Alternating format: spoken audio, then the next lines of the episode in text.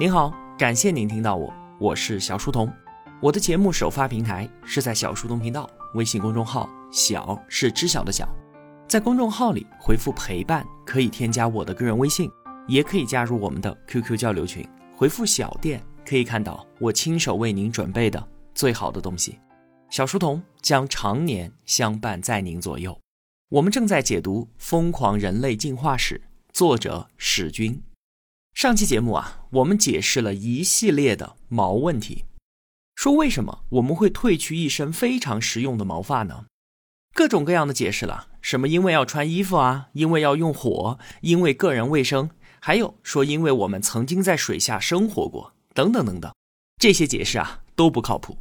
褪毛是我们人类为了获得长途奔袭的能力而付出的代价。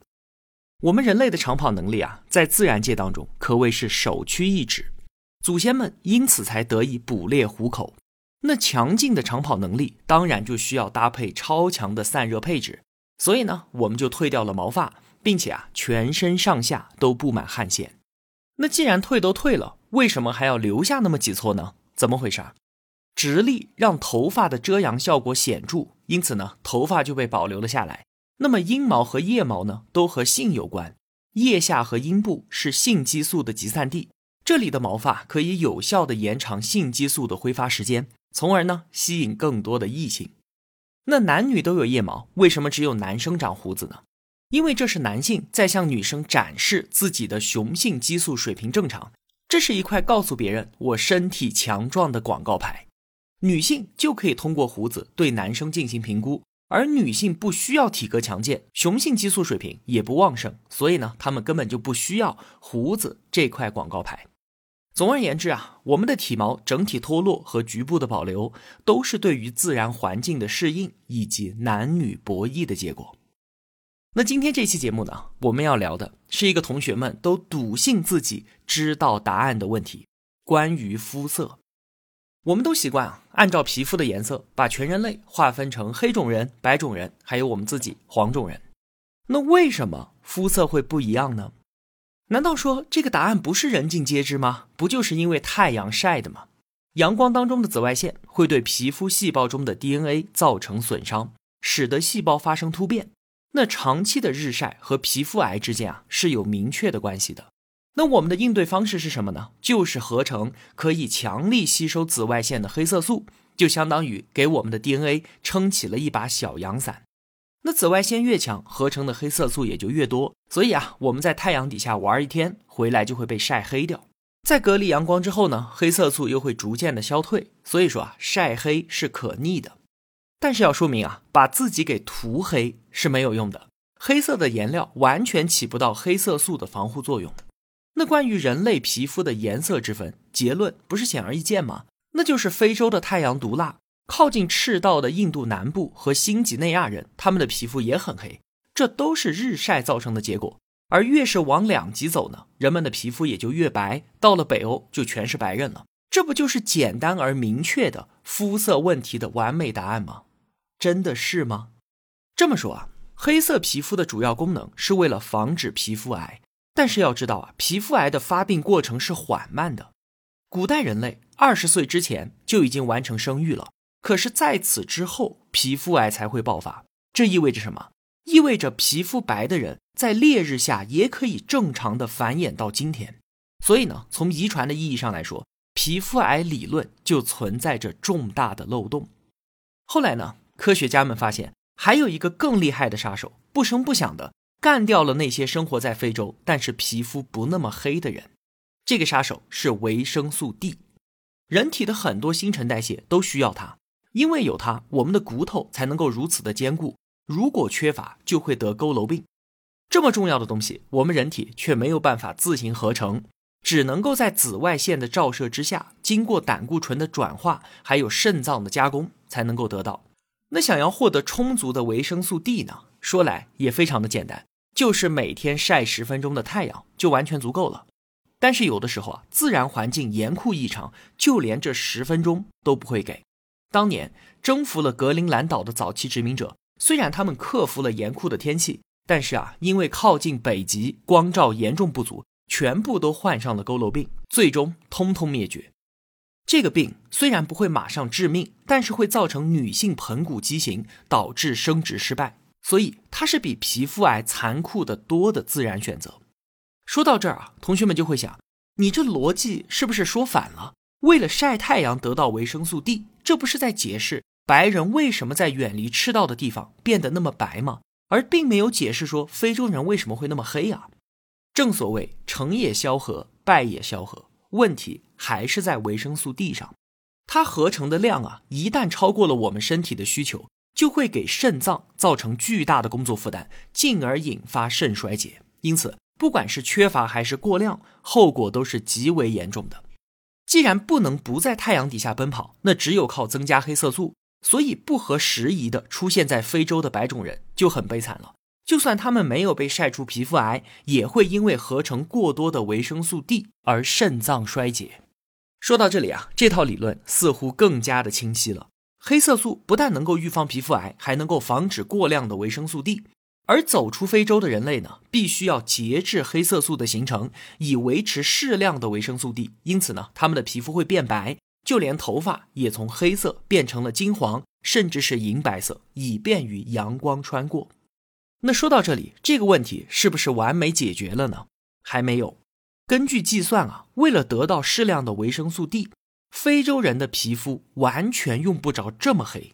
而且紫外线最强的时候，明明是在夏季，可是非洲人皮肤最黑的时候呢，偏偏是在秋冬季节。这不就奇了怪了吗？说明啊，肯定还有其他的干扰因素。一九九六年的时候，阿根廷的一家医院接连发生悲剧。三名健康的产妇先后都生下了神经管有缺陷的孩子。调查发现啊，原来他们在怀孕初期的时候都曾经去做过几次日光浴。夏天的阳光是最毒辣的，这没错。但是其中长波紫外线的剂量却远远没有冬天的时候高。而这个长波紫外线，它会穿过我们的皮肤，深入到每一个血管之中，并且能够轻而易举地分解掉血液里的一种物质，叫做叶酸。叶酸是合成 DNA 的必需因子，一旦缺乏，男性的精子质量就会下降。所以在备孕的时候啊，男同学尽量少去晒太阳，少抽烟喝酒，少做这些会快速消耗叶酸的事情。而对于女性来说呢，叶酸就更加重要了。每个月只排出一枚卵子，而受精之后呢，胎儿一直处于快速的细胞分裂状态，需要大量的叶酸。可同时啊，不仅仅是日照，雌性激素也会破坏叶酸。所以，孕妇更加容易出现叶酸缺乏症。刚才我们说的三名不幸的产妇，就是因为在关键时刻叶酸被破坏过多，才酿成了悲剧。到这里啊，又一个变量被拉进来了。人体对于维生素 D 的需求，促使皮肤变白，但是又不能过量，还要保护叶酸，又必须要保持一定的黑色。为此呢，皮肤那可真是左右为难啊。自然选择。就应该在两种相反的需求之间寻找到一个平衡点。那世界上的每一个地区就应该有一个最佳的肤色来满足上述的所有要求，否则的话，阳光就会要了所有人的命。我们称之为最佳肤色理论。那到这里，问题应该算是完美解决了吧？没有，不但没有解决，反而出现了更多的问题。比方说格陵兰岛，这里远离赤道，靠近北极。那按理来说啊，这里的居民应该都是白人吧？但是他们的肤色竟然是深色的，这怎么回事呢？好在找到了症结所在，他们的饮食啊，主要以海鱼为主，能够从中获得本来需要变白才能够得到的维生素 D，所以呢，他们才有资格一直黑下去。但是到今天呢，那个地方的年轻人也和我们一样，经常吃方便食品，海鱼吃的越来越少，于是佝偻病开始出现了。格陵兰岛的肤色问题被海鱼给化解了，但是还有类似的没有办法回答的问题，像是印第安人。美洲赤道地区的阳光啊，和非洲是一样的毒辣，但是在黑奴被贩卖过去之前，美洲大陆上从来就没有出现过黑人。所有的印第安人都保持了从亚洲过去时候的黄色皮肤。有种解释说啊，因为印第安人到美洲的时间才一万多年。时间太短了，不足以让他们从黄变黑，那是时间的问题喽。那好，我们看北欧的纳维亚半岛上，那里的居民是全球最白的，但是他们是五千年前才去到这个半岛的。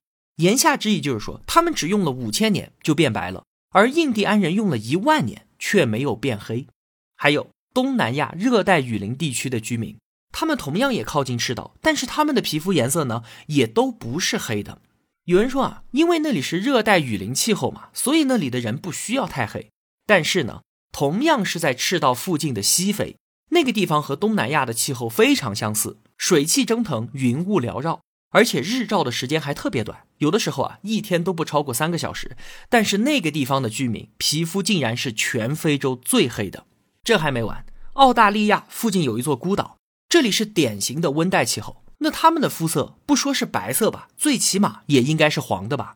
但是岛上的居民全是黑人，而且是非常黑的那种黑。说到这里啊，最佳肤色理论已经没有招架之力了。而所罗门岛上的居民又给了他最致命的一击。所罗门岛有近一千座相隔不远的岛屿，气候环境相差是不大的。按理来说啊，当地的居民肤色也不应该有太大的差距。但是啊，令人惊奇的是，他们有的人肤色极深，又有的人呢肤色极浅，两种肤色完全相反的人比邻而居，黑白相间。这怎么解释呢？管你是用皮肤癌、维生素 D 还是叶酸。你来给解释解释，根本就没办法说得通。对于这些层出不穷的反面证据，早有学者就说，肤色根本就和阳光无关。我们获取维生素 D 的渠道是多种多样的，并不是只能晒太阳。那同样的，叶酸虽然会被阳光给破坏掉，但是也能从食物当中得到补充。所以啊，皮肤黑一点或者是白一些，并不是那么要命的事情。说到这里啊，同学们是不是都已经被绕晕了？肤色这个看似简单的问题，现在已经弄成了一团乱麻。我们还有希望找到答案吗？是的，确实存在一个惊艳的强悍理论可以解释这一切。还记得我们上期节目中提到的那条孔雀的尾巴吗？这让当年的达尔文非常的沮丧。因为如果找不到一个合理的解释，这条夸张的并且毫无用处的尾巴就将让他的自然选择理论无法成立。最后呢，达尔文发现自然界当中存在着大量类似的结构，像是男人的胡子和女性光滑细腻的皮肤。最终的结论就是性选择，自然选择解决生存问题，而性选择解决繁衍的问题，二者是缺一不可。那性选择怎么解决所罗门岛黑白杂居的现象呢？非常简单，因为有人喜欢。喜欢的原因很有可能是源于家庭的影响。我们见面最频繁的一定是自己的父母和兄弟姐妹，因此啊，亲人的肤色就将直接影响性选择的标准。这很好理解啊，我们认为黄种人就是最美的，而非洲人呢觉得黑人最迷人，白人也是一样。所以突然出现其他肤色的基因。就很难被当地人所接受，那找不到配偶，变异的基因也就没有办法遗传下去了。非洲黑人就会杀死得了白化病的同类，因为他们认为这是魔鬼的化身。处理的手法也是非常的恐怖，直接吃掉。从进化的角度来说呢，如果你在非洲皮肤变成了白色，那么在审美和文化的排斥之下，在自然选择的打击之下，是完全没有活下去的机会的。所以啊，长此以往，在一个地区之内只会出现一种主流的肤色。你看，性选择也得出了和最佳肤色理论相同的结果，但是它能解释更多的问题。所罗门群岛的黑白杂居是怎么回事呢？那个地方的居民来源复杂，他们都只喜欢和自己肤色相近的人结婚，因此啊，就出现了这样黑白相间的奇特局面。科学家用动物实验来验证性选择理论。他们把刚刚孵化出来的蓝色和白色的小雪燕对调，这些小家伙呢，被养父母抚养长大之后，不管自己是蓝是白，都只喜欢和养父母体色一样的异性。那鸟既然如此，人也是一样的。你可以偏爱黑肤色或者是白皮肤，这是你个人的自由。因为品味是没有道理的，所以肤色的分布有时候也是没有道理的。所罗门群岛的黑白杂居现象，就是对于性选择理论的有力回应。那说到这里啊，我想同学们已经感受到了，用单一的理论是不可能完美的解决肤色的问题的。在生物进化领域，面对极其复杂的问题，我们只能够接受综合的理论解释。性选择确实能够解释的范围更广，但是我们也不能排除阳光的影响。性选择也要和自然选择相互配合。我们不可能放任自己对于白皮肤的喜好置自然选择而不顾，一味的张扬个性啊，依然会自取灭亡的。那关于印第安人为什么没有及时变黑，纳维亚半岛上的人则能够迅速变白这个问题，或许啊，变黑和变白的速度真的是有所不同的。变白就是要比变黑更加的容易。首先。因为维生素 D 比叶酸更加的重要，因此变白承受的自然选择压力更小。另外呢，人们对于白皮肤的偏爱也起到了助推的作用。在中等肤色地区啊，变白更容易找到优质的配偶，而变黑呢，则完全相反。这一点啊，我们应该感受颇深。还有，在控制色素的基因层面，也是变黑更加复杂，变白更加容易。所以啊，变黑很像是逆风而行，而变白呢，则像是顺流而下。所以变白花费的时间也就更短。我们可以想见啊，随着现在世界人群的流动和融合，各种肤色的人都混合在一起生活，肤色也将越来越趋于中和。但是呢，无论到哪一天，我们恐怕也不会看到只有一种肤色。毕竟啊，个人的品味还是天差地别的。而肤色也必将保持着五彩斑斓的多样性。我们需要知道啊，性选择、性感一直都是推动人类进化的重要动力。好了，今天我们要聊的就是这么多了。关于更多我们人体有趣的话题啊，下期节目接着再聊。如果我有帮助到您，也希望您愿意帮助我。一个人能够走多远，关键在于与谁同行。我用跨越山海的一路相伴，希望得到您用金钱的称赞。愿生活中所有的美好都不被辜负。小店期待您的光临，我是小书童，我在小书童频道与您不见不散。